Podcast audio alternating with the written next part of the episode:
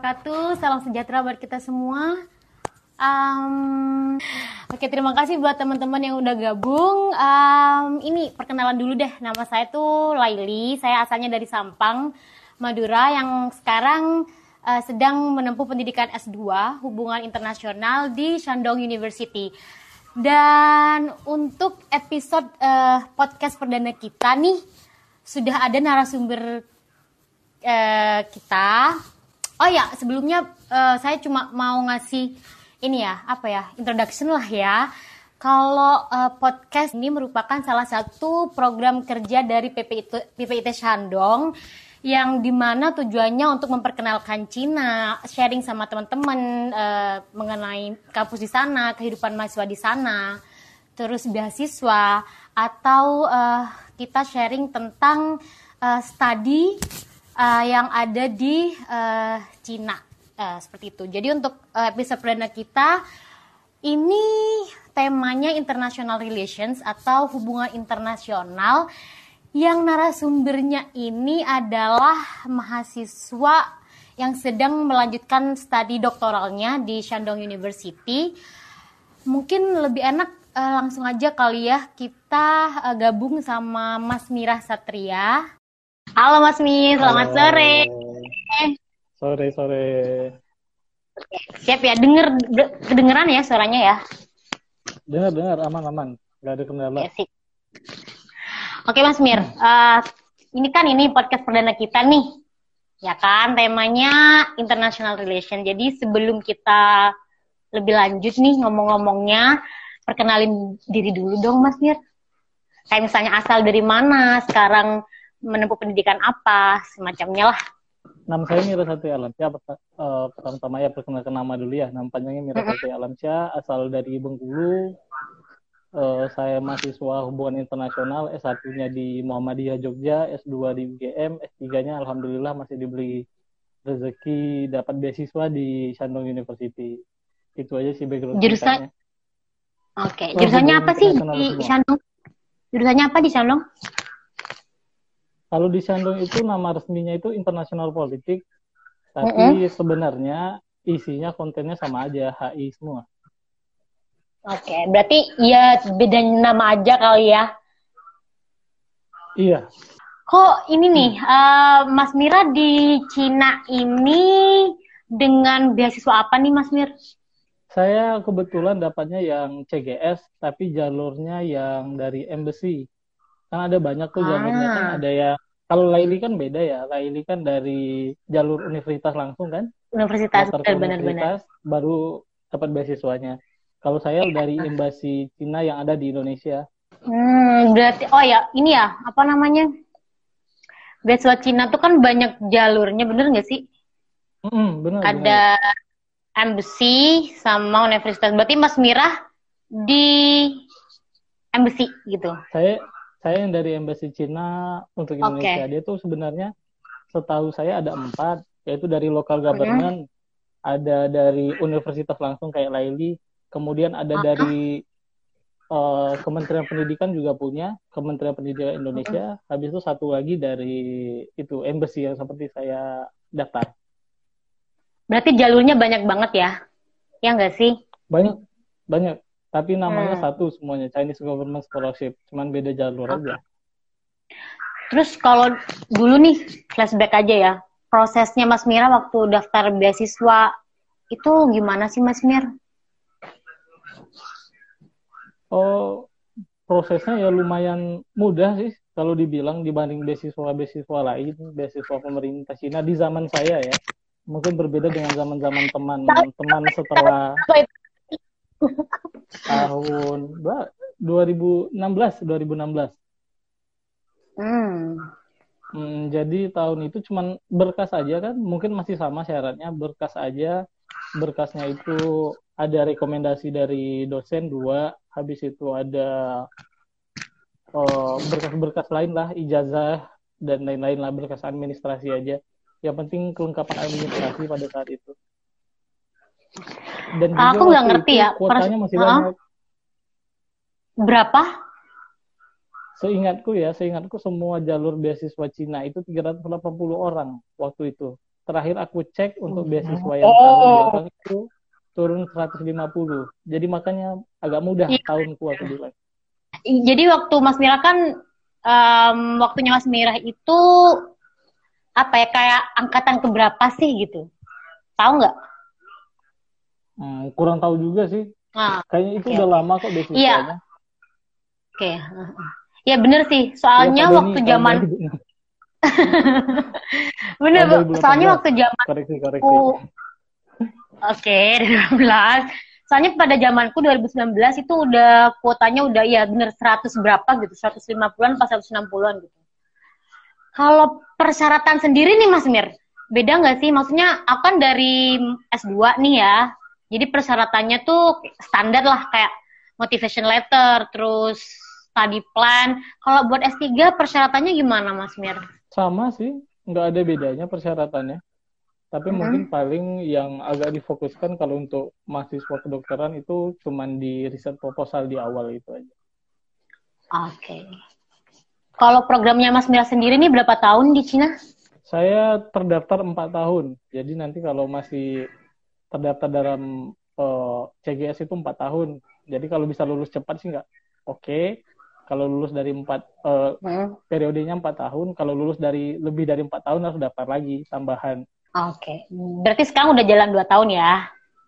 Iya, udah dua tahun.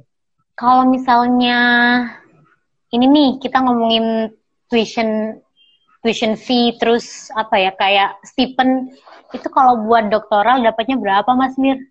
Dapatnya itu 3.500 yuan sekitar mm -hmm. 7 jutaan lah kalau di Indonesia 7 juta 200an lah kalau mungkin dengan kurs sekarang ya. Cukup nggak tuh buat sebulan?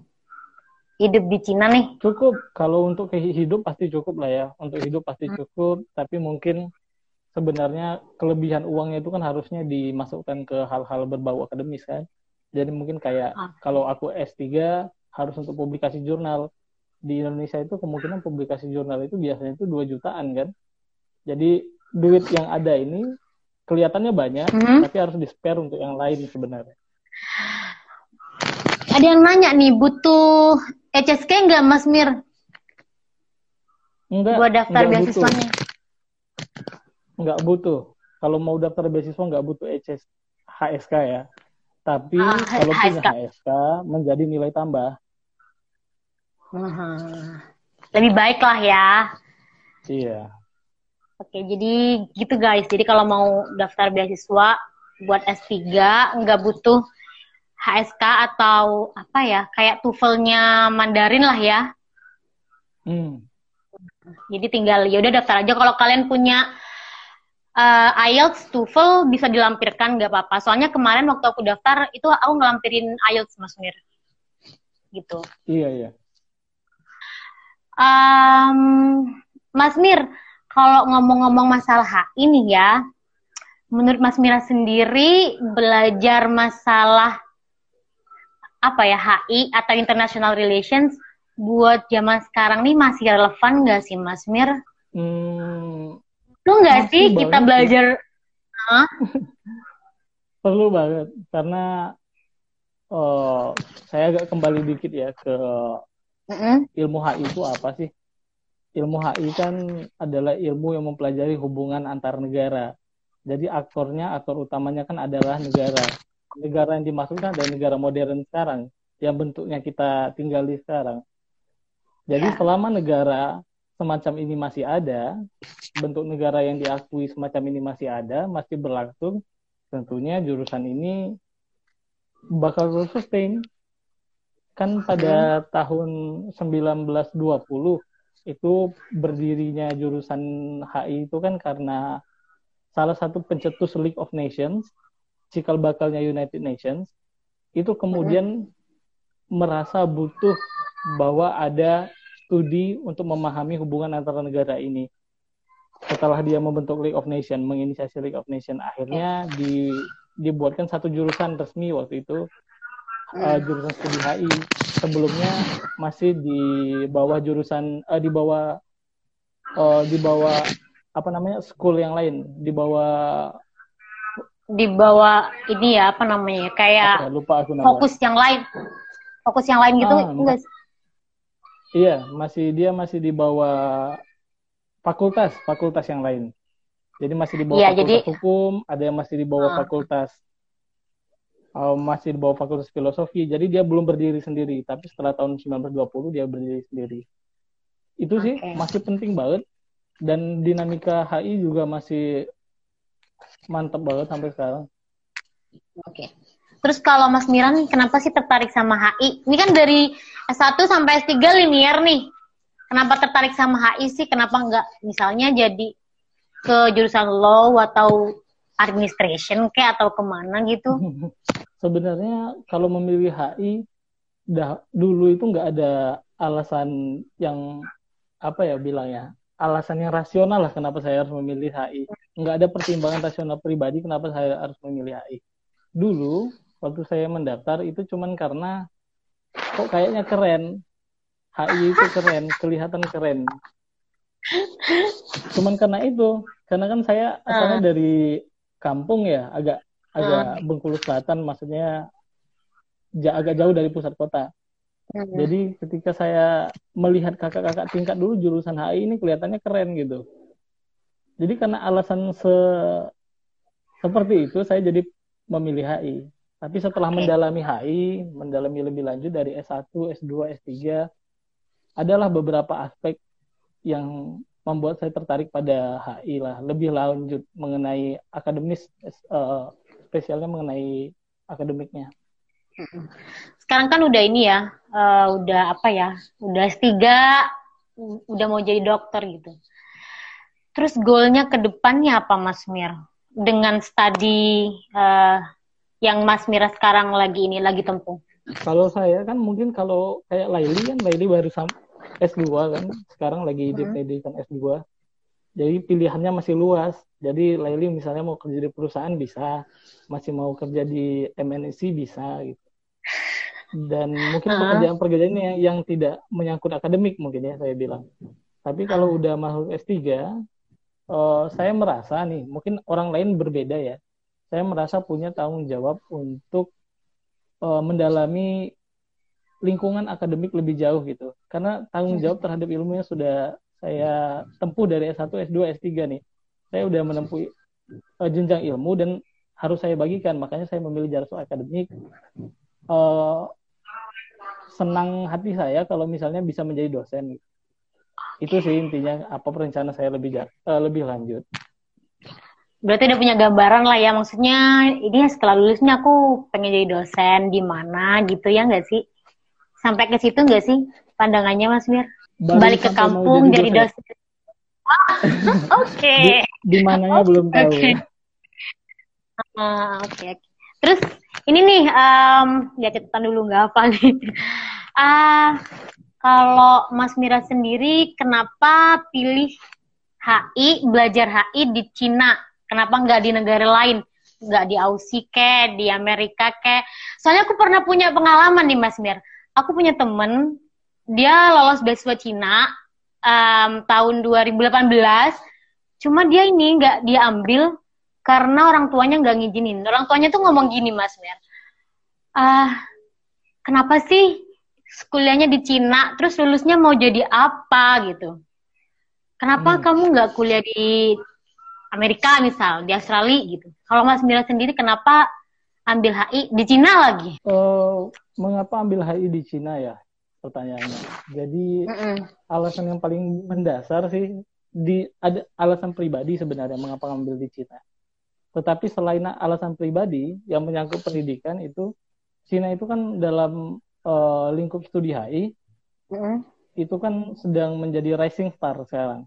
Dia lagi oh. naik, ekonominya ekonominya lagi bagus, habis itu investasinya keluar tinggi di Indonesia aja kan dia menjadi uh, peringkat ketiga investasi mm. luar negeri di Indonesia. Di atasnya masih ada Singapura sama Jepang.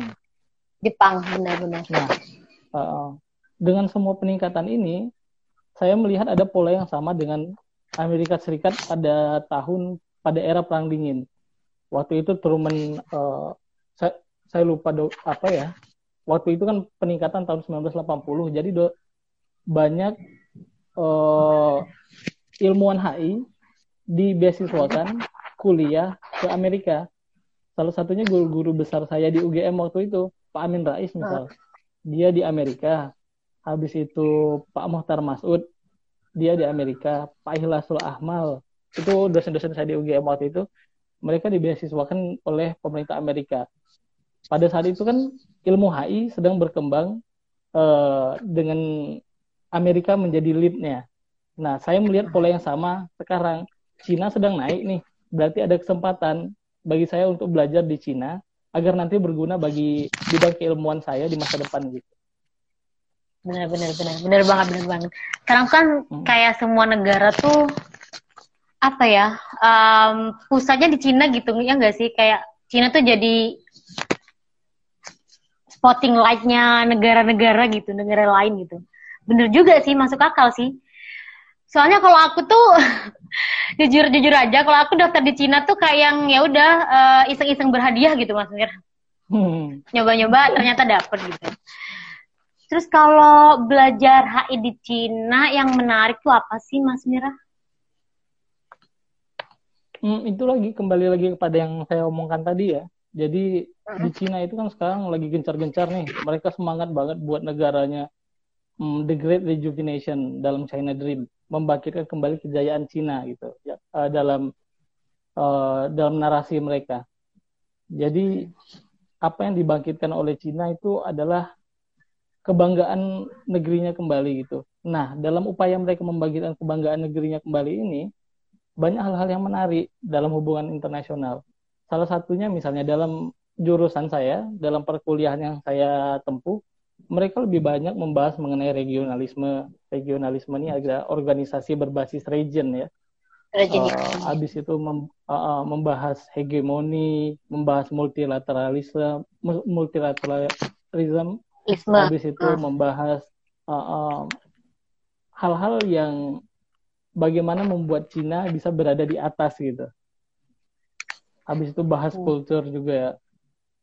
Menurut saya ini menarik gitu isu-isu ini dinaikkan lagi ketika Cina memang ingin mencoba untuk menjadi uh, punya nama lah di mata dunia sekarang. Dulu Jadi kan hanya dikenal cuma uh, iya, cuma dikenal dengan produktor barang palsu doang kan, made in China iya. dan sebagainya macam kan, iya kan. Tapi sekarang kan udah berubah. Orang sekarang udah pakai Xiaomi, udah pakai Vivo, udah bangga. Iya. Maksudnya ya, ya ada perubahan. Penemu 5G, ya kan? penemu 5G perusahaan Cina, bener nggak sih? iya iya iya. Terus ada kesulitan nggak Mas Mir selama kuliah di ini, kuliah HI di Cina? Kalau melihat kan kayak cultural backgroundnya kita beda, bahasa kita beda, itu ada kesulitan nggak sih selama Mas uh, Mira kuliah di ini di Shandong? Agak berat sih memang di di awal-awal memang sangat berat gitu.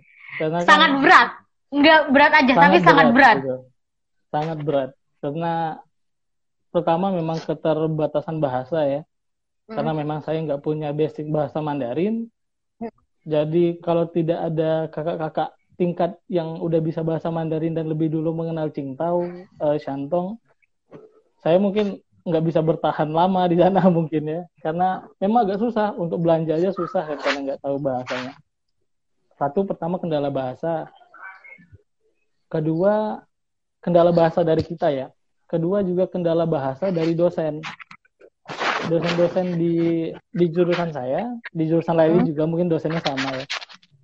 Uh, memang bahasa Inggris mereka udah bagus tapi kan ada logat-logat yang susah dihilangkan gitu dari bahasa Mandarin. Jadi agak menyesuaikannya sama telinga saya agak susah gitu. Sulit sulit nangkep ya? Iya. Padahal udah bagus gitu. Bahasa Inggris mereka uh. bagus tapi karena bercampur dengan logat lah ya. Jadi yeah. saya pun nggak mengerti Mandarin jadi agak susah. Okay. oh setelah bahasa sih yang susah lain mungkin makan ya makan hmm. agak susah juga karena cari makanan halal juga, juga cuma satu stall kalau di universitas kami dan kalau dicari tuh ke seluruh Cina makanan halal tuh hampir bentuknya sama semua benar nggak dok? Ya benar benar benar. Makanan yang dari uh, makanan yang dari restoran Xinjiang gitu kan orang-orang dari Xinjiang uh -huh. restoran halal ada lagi kan nambah satu di kampus Mas Mir. Di mall mall kampus itu ada bukan restoran halal. Jadi ada dua lah ya di kampus ya. Iya ke, iya itulah. Kehidupan sehari-hari selain makanan kita. selain makanan terus um, bahasa apa lagi Mas Mir? Kayak misal apa ya? Kayak belajar gimana sih belajarnya? Soalnya kan cara belajar orang Indonesia sama Cina tuh beda banget ya nggak sih? Orang Cina tuh kan kayak yang mereka belajar di perpus sampai ketiduran sampai bawa bantal. Kalau kita ya tahu sendiri gitu ya. Terus kalau di kelas tuh di kelas gimana nih Mas Mir? Sama teman-teman yang lain? Jadi kalau kelas doktoral agak santai ya, agak enak. Karena isinya juga cuma delapan orang. Kalau di angkatan saya itu delapan orang. Mm-hmm. Jadi dia bentuknya diskusi terbuka. Jadi kayak uh. kita nggak punya nggak punya dosen. Dosen itu cuma moderator. Bentuknya kira-kira kalau bisa dibayangkan kayak gitu. Mereka bentuknya sebagai moderator. Kadang uh, ketika pertemuan misalnya topik mengenai hegemoni misalnya topik mengenai hegemoni dia menyampaikan ide satu ide habis itu kita nih berdelapan menanggapi ide yang dia sampaikan gitu berdiskusi aja kerjanya gitu. Jadi alhamdulillah sih membantu, sangat membantu di belajar di Cina terutama membantu membiasakan dalam berbahasa Inggris juga. Karena kan oh saya juga bahasa Inggrisnya belum begitu bagus. Jadi butuh keberanian untuk belajar terus. Dan salah satunya ngomong di depan teman-teman yang notabene-nya bahasa Inggrisnya udah lumayan bagus kalau di kelas saya. Itu pembelajaran yang bagus sih untuk saya sangat membantu kelasnya mix nggak Mas Mira apa mahasiswa internasional semua atau ada anak Cinanya gitu apa gimana jadi kalau kalau beasiswa ya kalau mendaftar kuliah di Cina jalur beasiswa dia ada dua pilihan. Nanti mau kelas Mandarin bisa, kelas bahasa Inggris langsung pun bisa. Nanti kalau pilih kelasnya yang Mandarin, nanti akan diberikan pendidikan bahasa Cina setahun. Baru tahun kedua baru masuk ke kelas. Tapi karena saya ngambil bahasa uh, Inggris, kelas internasional, Inggris. jadi full English mulai dari pertama dan isinya juga cuma mahasiswa internasional semua sih. Oke. Okay terus ini nih um, saya tahu Mas Mirah nih ya kalau dilihat sekarang tuh hubungan internasional atau hubungan Cina nih dengan negara-negara lain tuh kayak gimana sih Mas Mir khususnya nih buat ini ya hubungan Cina sama Indonesia sendiri tuh kayak gimana sih back to the topic hmm. nih jadi kalau bahas masalah hubungan Cina dengan negara negara lain sebenarnya bukan bidang saya tapi baik, akan saya coba dikit aja ya mungkin sedikit mm-hmm. Masih susahnya sih susahnya itu adalah bagi Cina adalah sentimen bahwa komunisme masih melekat di mereka sangat melekat di mereka susahnya cuma di situ susahnya cuma di situ coba kita ambil contoh nih ekonomi orang udah pakai HP Cina nih mereka udah berhasil ya, setidaknya menguasai beberapa persen dari industri elektronik misal. Habis almost itu, lah ya. ya. Nggak bisa bilang almost juga, sebagian lah ya. Oke, okay. oke okay, uh, bisa diterima. Jadi selain itu ekonomi, industri, kemudian hmm. mereka punya hubungan baik dengan negara-negara lain kan. Tidak tidak sedikit negara yang punya hubungan baik dengan Cina. Tapi ya, permasalahannya terkhusus di Indonesia mungkin adalah masalah uh, ada sentimen terhadap China, terutama dari Bener. ideologi lama. Ideologi lama ya. Iya. Ya, itu mau tidak mau harus diatasi dan Cina juga punya salah satu metode uh, untuk mengatasi ini. Mereka tuh kalau di dalam pendidikan ya, kalau dalam ilmu HI mereka tuh memperkenalkan uh, dalam ba banyak tulisan deh yang diterbitkan oleh sekolah Cina, mereka menerbitkan tulisan mengenai budaya. Bagaimana mengkomunikasikan budaya. Karena menurut mereka nih, menurut mereka kalau setiap manusia dengan berbeda budaya berkomunikasi nanti bakal ketemu titik temunya nih walaupun nanti dia komunis komunisme ya Indonesia mm -hmm. demokrasi tapi orang-orang nih saling bertemu habis itu bertukar pikiran berinteraksi nanti bakal ketemu titik temunya nih uh, kita saling memahami katanya nah intinya gitu. Itu banyak banyak di tulisan-tulisan uh, sekolah Cina yang sekarang. Jadi hubungan hubungan Cina itu beragam memang. Ke Amerika mungkin agak sedikit gonjang ganjing ya naik turun naik uh, turun. uh, uh, tapi sama India juga sejatinya, lagi memanggil. Uh, uh, sejatinya semua ada teori yang namanya interdepend interdependence di ilmu HI itu dikembangkan oleh Kenneth Walsh. Kalau saya nggak salah ya kalau saya kalau saya salah mohon diperbaiki. Dia bilang bahwa di dunia yang anarki ini di dunia yang anarki yeah. nggak ada negara yang memimpin di atas negara lain. Semua negara bakal bekerja sama, bakal saling bekerja sama dalam hal ekonomi agar tidak ada perang. Kondisi damai tercipta ketika setiap negara saling berkaitan, terutama dalam ekonomi. Dia bilang salah satunya banyak faktornya, tapi terutama dalam ekonomi yang saya garis bawahi di sini. Jadi kalau melihat kondisi Cina sekarang, hubungannya dengan negara lain, saya nggak yakin bakal putus hubungan dengan negara lain ataupun akan terjadi hal-hal yang menggemparkan dunia belum saya belum kepikiran untuk hal itu karena setiap mereka saling membutuhkan contohnya dengan Indonesia Indonesia ma masih butuh uh, proyek pembangunan yang didanai oleh Cina gitu misalnya. Cina benar benar nah, benar. nah, dan China juga masih butuh misalnya batu bara dari Indonesia. Uh, banyak banyak uh, sawit misal sawit batu bara juga. Karena mereka butuh me mengisi pabriknya itu uh, fuel pabriknya itu.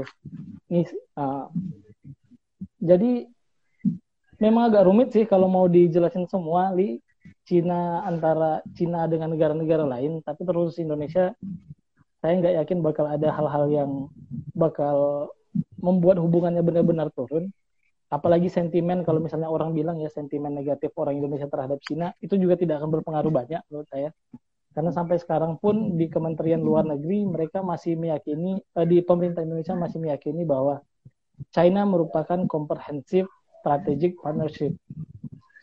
Iya benar-benar. Kalau uh, kalau dalam kerjasama itu kerjasama bilateral antara negara tuh ada kayak label-labelnya gitu li, uh. kayak best friend, habis itu friend gitu. Ya. Nah, China dan Indonesia ini melabeli diri mereka comprehensive strategic partnership. Itu levelnya nomor dua di di bawah best friend. Jadi mereka teman dekat gitu, tapi belum jadi best friend banget gitu. Sampai gua mau percayain apa pun ke kamu gitu kan. Intinya gitu. Jadi ya apalagi kan gitu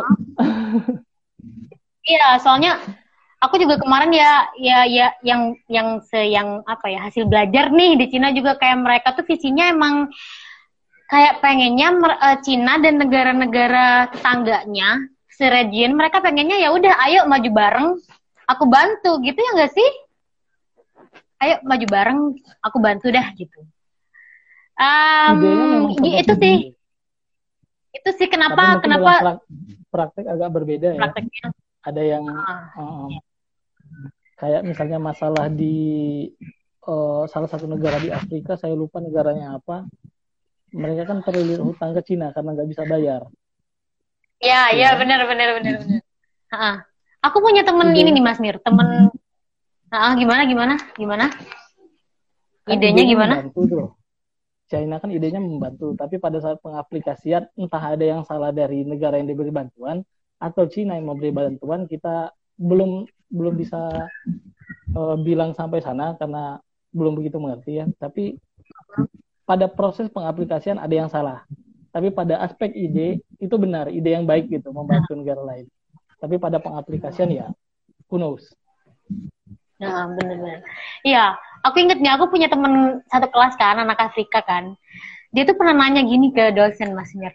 Oh, aku sih pernah nanya, aku tuh nanya kayak misal kalau menurutmu keadaan apa sih uh, kalau Cina keadaan Cina yang Cina kan lagi booming boomingnya nih di Afrika kan itu menurutmu termasuk uh, colonization gak sih termasuk penjajahan gak sih aku ngomong gitu kan terus temenku bilang temenku bilang gini sejujurnya kalau menurutku sih iya gitu dengan soft power mereka kayak gitu jadi ya ya bener sih kita nggak bisa nggak bisa ngejudge ya karena kita nggak tahu di mana letak kesalahannya cuma ya hmm, mungkin ya gitu. kalau bilang penjajah penjajahan agak terlalu jauh lah ya tapi memang uh. pengaruhnya memang kuat di negara lain uh. karena terlebih lagi pengaruh ekonomi ya tapi kalau bentuk penjajahan belum bisa dibuktikan sih gitu saya juga belum baca tulisan yang mengenai itu jadi saya belum bisa banyak ya lihat aja lah nanti. Mas Mir sendiri nih kalau ini fokusnya di mana sih Mas Mir? Kayak fokus tadinya tuh di mana sih? Apa hmm. fokus tadi? Ba Pertanyaan yang bagus banget. Dari tadi saya ngomong Cina kan, padahal sebenarnya saya nggak mendalami bidang itu. Jadi klarifikasi untuk teman-teman yang nonton nih, kalau misalnya ada banyak salah saya penyampaian mengenai Cina, itu semua salah saya karena memang uh, bukan bidang saya banget tapi sedikit sedikit adalah saya karena belajar di Cina saya tahu sedikit sedikit uh. Uh, jadi apa yang menjadi fokus uh, studi saya itu sebenarnya kalau dalam ilmu HI ada yang namanya konstruktivisme cabang ilmu konstruktivisme jadi menerapkan ilmu sosial dalam ilmu HI agak ribet ya itu uh, itu salah satu teori yang Aku angkat tangan mas.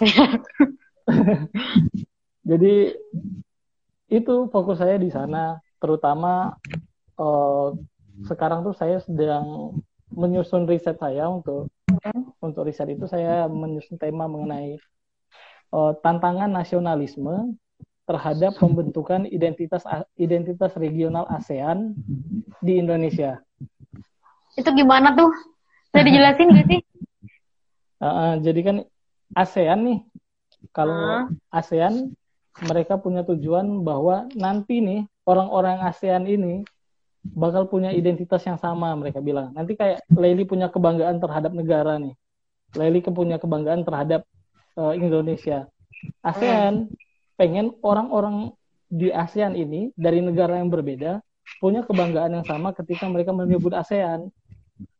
Jadi ketika kamu asalnya dari mana gitu, aku dari Indonesia aku juga dari ASEAN gitu katanya kira-kira ah. gampangnya gitu dengan ide bahwa dengan jikalau tercipta uh, identitas yang demikian kebanggaan masyarakat terhadap ASEAN hmm. uh, di segala aspek itu sekat-sekat tuh bakal putus jadi sekat negara tuh bakal putus jadi Laili nih bisa gampang kerja ke Malaysia bisa gampang kerja ke Filipina bisa gampang kerja ke Thailand misalkan.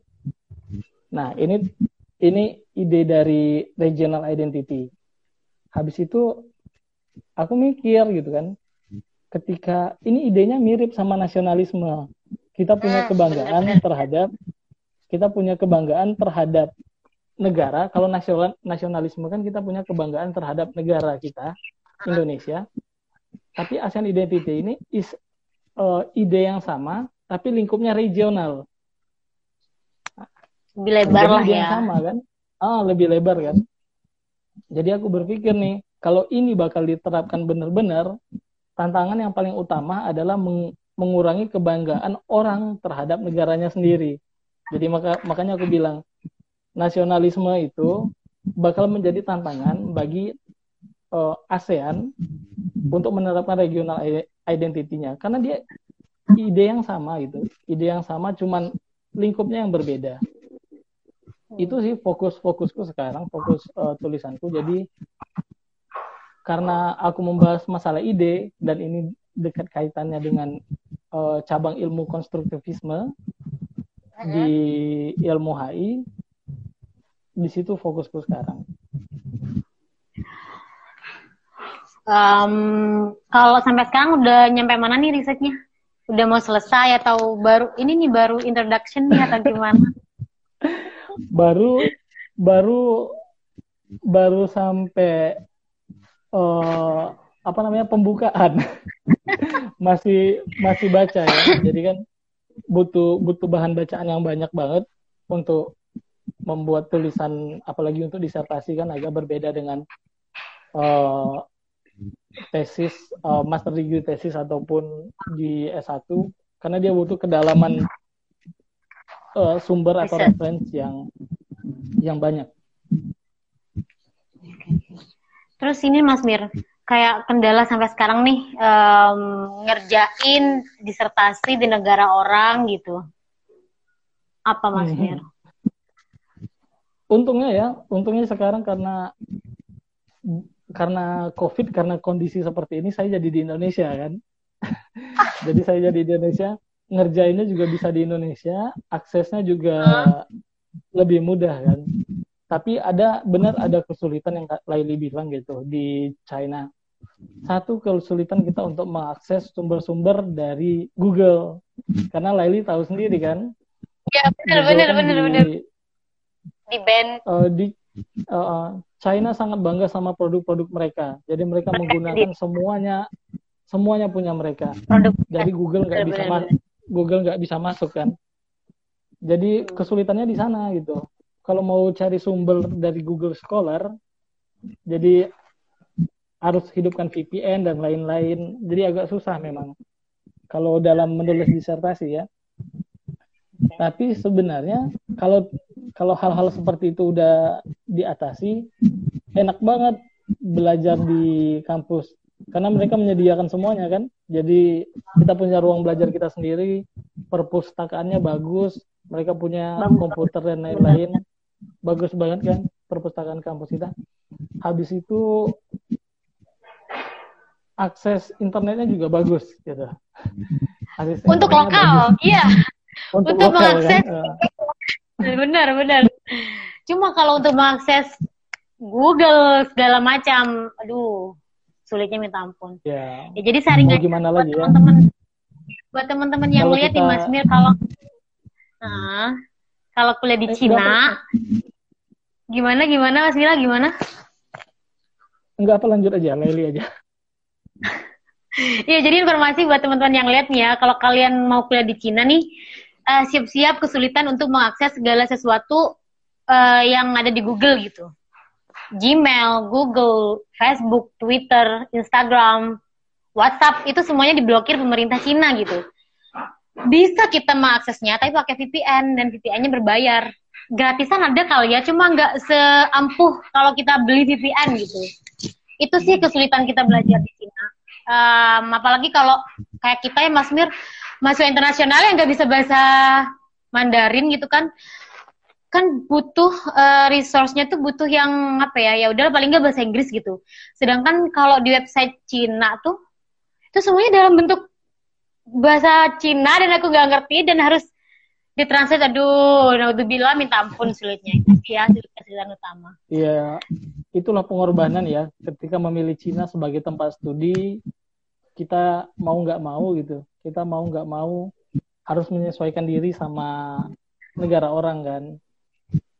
Jadi sebenarnya kalau kita mengeluh dengan apa kondisi kondisi hidup kita di Cina sebenarnya harus disalahkan diri kita sendiri. Kenapa milih Cina gitu? Ya enggak sebenarnya kan karena kita sudah memilih seharusnya kita bisa bertanggung jawab sama pilihan kita dan menyesuaikan diri dan itu juga yang harus dipaksa sebenarnya tantangan sih tapi menarik dan benar-benar pengalaman hidup kuliah di Cina.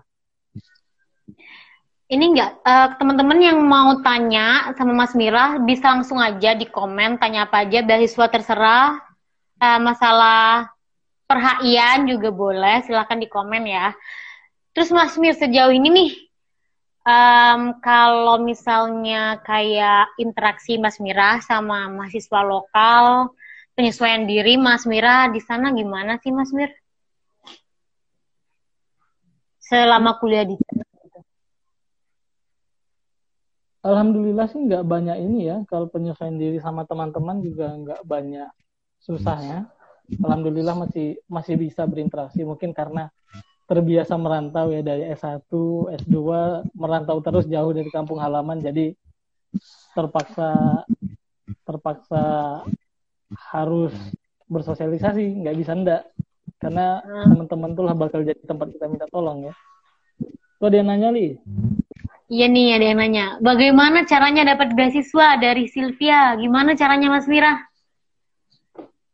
Kalau beasiswa dari China, kalau mau uh, pantengin terus ini, pantengin terus di websitenya csc.edu.cn. csc.edu.cn. Uh, csc.edu.cn. Habis itu uh, websitenya Embassy of China, uh, kedutaan besarnya Cina di Jakarta. Ya, mereka punya websitenya. Uh, lihat aja di situ. Mereka rutin kok. Biasanya setiap bulan Desember sampai Juli, uh, April itu adalah periode pendaftaran. Periode pendaftaran. Awal tahun. Nanti sekitar bulan uh, akhir tahun ke awal tahun.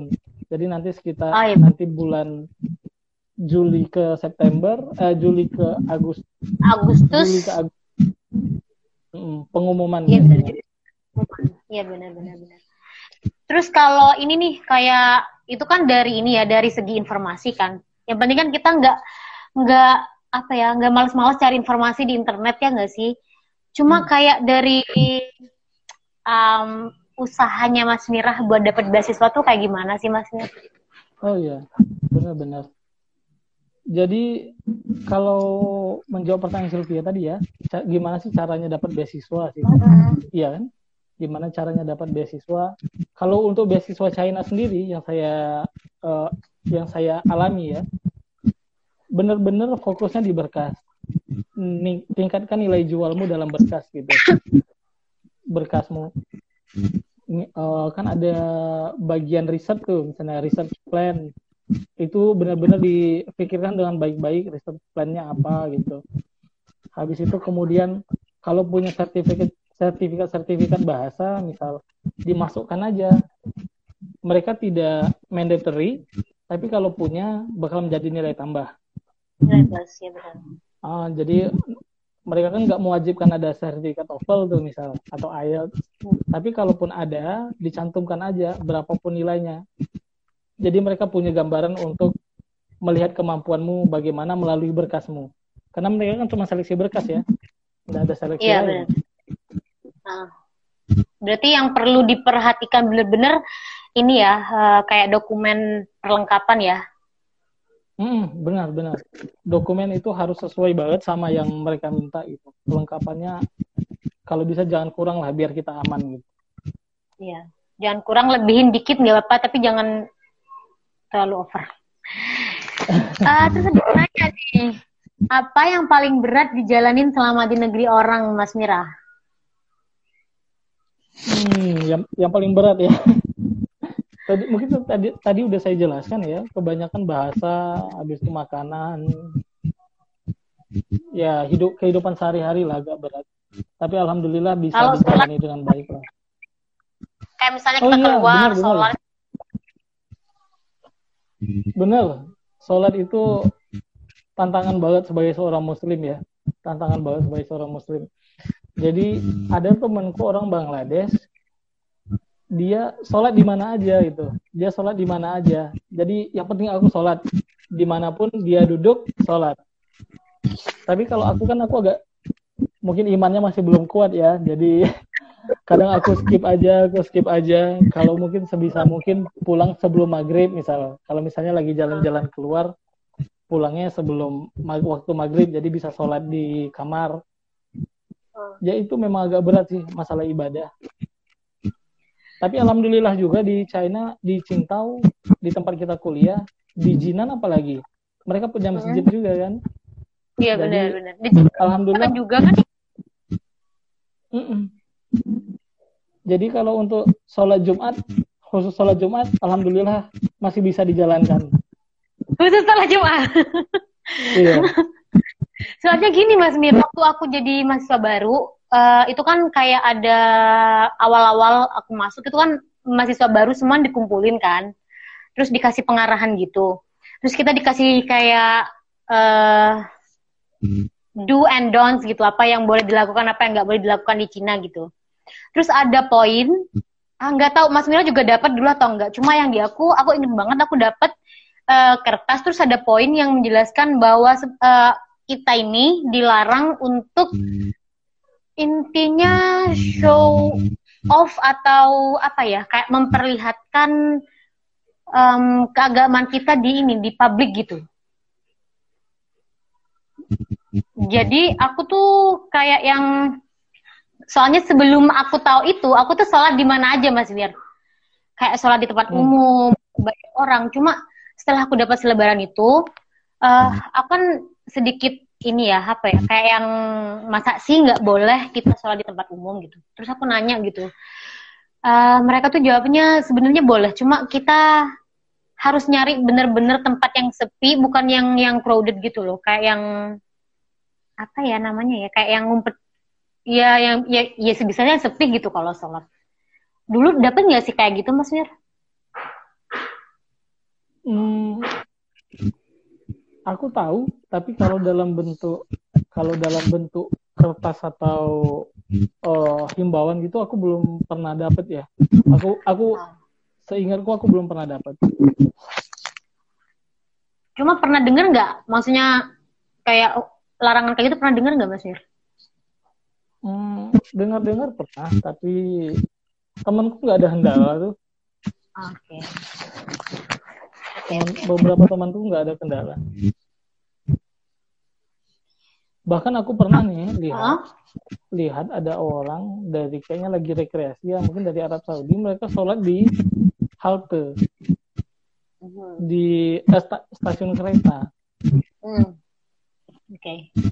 Hmm, dan aku perhatiin sampai selesai itu pun nggak ada diberhentikan atau apa mungkin karena foreigner ya hmm, bener bener bener bener terus pernah nggak sih nggak perlu kayak, khawatir lah menurut uh, pernah nggak sih kayak misalnya Komnas Mira nih jalan-jalan gitu keluar uh, kayak dapat perlakuan yang nggak enak dari warga lokal atau gimana kayak gitu pernah nggak Mas Mira? Hmm. Kayak gimana gitu? Mungkin karena di Cingtau masih agak ini ya, masih kalau kata kawan-kawan karena dia agak di desa lah, ke kampus kita ya, kampus kita agak di desa. Jadi Duh, desa mana? Orangnya, aku. orangnya kan masih ramah-ramah, masih enak gitu. Ya, Ngobrol pun masih enak. Uh, cuman kendala bahasa aja kan, cuman kendala bahasa aja uh, kalau misalnya aku pernah jalan-jalan ke Shanghai kan sama Hangzhou kota besar kan. Dan di situ ketika main ke situ orang-orang udah cuek-cuek bebek aja gitu. Kayak di kota metropolitan gitu kan. Jadi jadi tapi bedanya kalau sama di tempat kita orang-orang masih berani bertanya kadang-kadang. Kalau misalnya kan dia lihat aku ini kan uh, mereka lihat aku kan muka mataku kan agak sipit kan. Jadi mereka kadang-kadang suka ngira aku orang ah, mengira aku Chinese. Jadi mereka ngomong pakai bahasa Cina ke aku. Dan teman-teman tuh yang bahasa teman-teman yang tentang teman-teman yang dari negara lain lah ya. Uh. sepengalamanku gitu aku melakukan hal yang sama di Shanghai dan di Qingdao di Shanghai orang nggak peduli masalah itu uh, kayak cuek-cuek aja gitu. Tapi kalau di Cinta orang masih berani tanya. Mereka masih ramah gitu orang-orang ya. Iya benar-benar banget. Iya oh, sih di... ya jadi berdasarkan pengalaman aja sih enak kok. Nggak ada hambatan aku. Selama di Cingtau ya spesiali ya bukan di tempat-tempat lain aku nggak bisa jelasin. Karena cuman baru di Cingtau yang tinggalnya lama. Ya aku juga pengalaman sih. Apalagi kan kalau cewek pakai jilbab gitu kan udah kelihatan beda banget nih ya. Uh, cuma sampai sekarang nggak ada masalah yang berarti sih. Maksudnya kalau aku pun lagi jalan sama teman-teman keluar uh, malah uh, kayak mereka tuh bener kata Mas Mirah orang-orang di Cintau tuh kayak ramah gitu. Kayak mereka tuh excited gitu loh Mas Mir ngelihat ngelihat foreigner orang yang beda sama mereka. Bener sih diliatin sampai atas sama sampai atas bawah gitu cuma bukan tatapan yang apa ya kayak yang jijik gitu enggak. Kayak mereka tuh lebih apa sih kayak penasaran gitu. Terus akhirnya mereka tuh kayak yang ngajakin ngomong kayak gitu sih. Ramah bener sih ramah-ramah benar benar ini nih ada yang nanya? Kakak universitas mana di Cina? Ayo kakak di mana? Jadi saya di Universitas Shantung maaf ya kalau pro pronunciation-nya salah gitu Provi, uh, di Shantung Province di kota Qingdao jadi Shantung University itu punya delapan cabang yang tersebar di uh, provinsi Shantung Gila, beneran Jadi delapan. Kau ketahui? Kau ketahuinya empat? Delapan apa empat ya? Semoga aku nggak salah. Setahu aku delapan ya. Jadi ada di jadi Jina, Cintau kan. Ada beberapa daerah lain yang aku lupa. Iya iya benar benar benar. Dan yang kampus Cintau tuh masih baru ya, masih sekitar tiga tahun, tiga tahun atau empat tahun Mas Mir? Kayaknya empat deh apa tiga okay. ya aku lupa pokoknya baru gedungnya baru tapi kampusnya udah lama Iya kampusnya sebenarnya um, sentralnya di Jinan mm. di Cingkat ini uh, cabang gitu cuma meskipun cabang jangan dianggap enteng gitu ya fasilitas oke okay banget semuanya terjamin uh, ya pokoknya enak lah ya Terus kalau dulu pengalaman Mas Mira, kenapa milih di Shantung University? Kenapa nggak di Wuhan University misalnya? Atau di Beijing atau di mana gitu Mas Mira? Uh, saya kemarin tuh pilih kan kalau lewat embassy kan dapat tiga pilihan universitas ya, tiga pilihan hmm. universitas. Jadi pertama tuh saya dapat uh, pilihan pertama itu Futan di Shanghai, kedua itu Shantung, ketiga itu CCNU di uh, Wuhan. Nah, kalau pengennya banget gitu, kalau pengennya banget kan dapatnya di Butan karena memang kampusnya udah peringkatnya udah lumayan bagus dan dalam politik internasionalnya juga eh, memang bagus kalau di sana. Tapi ya, rezeki ngomong kalau rezekinya di Santong, dapatnya di Santong. Jadi setelah dijalanin juga tidak ada penyesalan sih di Santong dan bagus juga pendidikannya juga bagus. Iya. Ya sih, uh, Santong kan ini kan masuk salah satu universitas terbaik ya kalau nggak salah di nasional ya di Cina ya. 20 besar terbaik kayaknya ya. Kalau saya nggak salah. 20 15 atau 20 besar. Pokoknya di luar 10 besar sekarang. kalau tahun yang dulu yang lalu masih masuk 10 besar nih. Ada yang nanya lagi, Kak, untuk beasiswa S1 di Cina maksimal umurnya berapa, Kak? Saya takut salah kalau ngomongnya ya, tapi karena saya nggak begitu memperhatikan yang untuk bagian S1, kayaknya kalau misalnya tamat e, dua tahun setelah tamat juga tidak masalah tetap mendaftar. Misalnya belum kuliah atau apa, dua tahun setelahnya mau mendaftar, tidak masalah. Soalnya saya punya teman teman kita kan dia kuliah dulu dua tahun di Indonesia habis itu di tahun kedua dia daftar beasiswa ke China dan daftar dapat S1 oke okay. Mungkin lebih ini ya lebih jelasnya uh, takut kita berdua salah nih soalnya nggak ada yang S1 teman-teman bisa langsung aja cek websitenya uh, eh, CSC beasiswa Cina csc.edu.cn kalau nggak salah. Itu semuanya lengkap persyaratan di sana sama kayak misalnya uh, berkas-berkasnya apa aja, terus uh, deadline, semuanya lengkap lah. Kayak juga ada ini kan apa kayak misalnya contoh motivation letter kayak gitu-gitu juga lengkap deh. Jadi jangan jangan hmm. ini cek cek di internet aja sih. Benar benar uh, dan semuanya juga infonya jelas kok. Infonya jelas banget ini eh, empat uh, menit sebelum kita tutup coba dong Mas Mir kasih ya? iya nggak nggak kerasa ya udah lima belas lima tujuh oke tiga menit sebelum kita berakhir Mas Mir coba deh kasih ini Mas sama teman-teman yang lihat kasih tips uh, tips atau trik atau terserah lah buat uh, daftar beasiswa tuh gimana gitu. Sepengalaman Mas Mir aja sih. Hmm, hmm, hmm. Sebenarnya sih kalau mau benar-benar mau lanjut kuliah itu yang perlu kita sadari misalnya kita baru ini ya baru oh, apa namanya baru mau baru kuliah nih baru baru uh, baru semester satu. Mohon maaf agak belibet. Baru semester satu. Kita sebenarnya harus udah aware sejak awal. Jadi nanti progres kita selama kita kuliah S1 tujuannya nanti S2 jadi kita melengkapi berkas-berkas melengkapi kemampuan pribadi. Misalnya ada yang belum bahasa Inggrisnya belum bagus mau ditingkatkan lagi bahasa Inggrisnya ataupun ada yang mau belajar bahasa Cina ditingkat lagi pelajaran bahasa Cinanya selama kita S1 selama kita proses belajar di S1 nanti ketika kita lulus kita udah tahu apa yang kita mau misalnya. Misalnya mau daftar ke Australia ke Jepang ke apa. Kita udah tahu apa pun persyaratannya untuk ke sana di awal. Uh, nanti ketika kita lulus kita tinggal masuk-masuk aja gitu. Kita udah siap gitu. Jadi kalau memang mau kuliah, aware sejak awal mengenai itu. Tapi dalam kasusku kan berbeda. Aku S1, S2, habis itu tiba-tiba daftar beasiswa gitu. Aku contoh yang buruk sebenarnya itu, nggak aware terhadap masalah ini. Tiba-tiba ya dapat info ada beasiswa China, aku daftar, tiba-tiba keteri, alhamdulillah keterima gitu. Ya untung-untungan sih sebenarnya kalau pengalamanku. Jadi aku nggak bisa bagiin ke teman-teman pengalaman yang motivasional banget kayak perjuangan S2, S3 atau yang lain itu aku nggak bisa. Punya aku cuman modal untung kalau aku bilang, cuma modal untung. Alhamdulillah masih diberi rezeki aja sih. Jadi Tapi, persiapan matang ya, persiapan matang. Persiapan yang matang.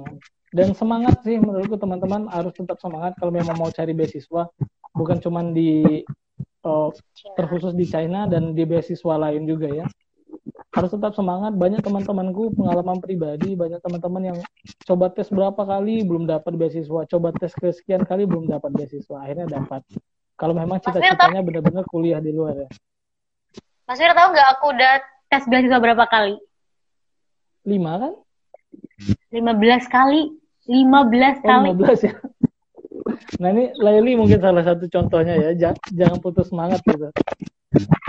Makanya kan aku ngomong ya udah uh, iseng-iseng berhadiah kalau yang di Cina nih. Soalnya nggak jujur ya Mas Mil, aku tuh di Cina kayak yang nggak pernah punya pandangan sama sekali. Malah fokusku nih uh, aku ngejar beasiswa di Koreanya karena udah nemu universitas yang yang cocok banget sama karir ke depan uh, sama fokus tadi. Cuma nggak keterima daftar dua kali. Ya udah semua beasiswa yang kebuka aku daftarin aja gitu. Eh keterimanya di Cina oke teman-teman udah udah sejam lebih. Kita ngomong ngalur ngidul sama Mas Mira. Uh, sekarang udah jam 4 lewat 2 uh, gimana sih ada ini nggak sebelum YouTube? Ada yang mau Mas Mira sampaikan dulu nggak ke teman-teman yang lagi nonton nih. Mohon maaf aja kalau ada salah-salah kata dan mungkin banyak yang nggak jelas penyampaiannya dari saya pribadi. Karena mungkin pengetahuannya memang masih belum banyak jadi tapi kalau emang benar-benar mau tahu tentang beasiswa tadi kan udah uh, Laili cantumin kan uh, linknya. Mm. di sana udah lengkap banget. Oke okay. udah? Mm ada lagi nggak? Semoga bermanfaat lah yang disampaikan amin amin ya teman-teman itu dia uh -uh. itu tadi ya teman-teman uh, ngobrol-ngobrol bareng Mas Mira Mas S3 uh, jurusan internasional politik di Shantung University yang sekarang uh, baru jalan tahun kedua ya di Cina. Tahun kedua. Nah, semoga bermanfaat. Kalau misalnya teman-teman ada yang mau ditanyakan uh, mengenai apa ya mengenai Cina lah khususnya atau beasiswa, bisa teman-teman kirim uh, DM ke uh, PPIT Shantung atau bisa langsung dicek di website ini nih uh, CSC atau apa ngomongnya ya CSC di website CSC itu udah lengkap tinggal teman-teman penuhi aja persyaratannya um, oke okay. Mas Mira terima kasih banyak udah meluangkan waktu Sama-sama. buat nah buat kita PPIT Shantung. Maaf banget ya Mas Mir kalau misalnya ada yang apa ya? Mungkin nanti gini li. Ah, gimana gimana? Butuh dikasih sesi khusus aja nih. Hmm? nanti ya mungkin untuk khusus untuk beasiswa aja nanti. Iya benar-benar. Saran aja untuk teman-teman dari PPIT dari pengurus PPIT nanti. Oke. Okay. jadi benar full nanti beasiswa di list uh, beasiswanya syarat dan lain-lain. Siap-siap uh, okay. uh, saran ditampung. Jadi makasih banyak buat Mas Mira Um, saya pribadi maaf ya kalau ada salah, uh, kalau misalnya ada kata-kata yang kepleset itu murni kesalahan saya. Terima kasih banyak dan selamat sore.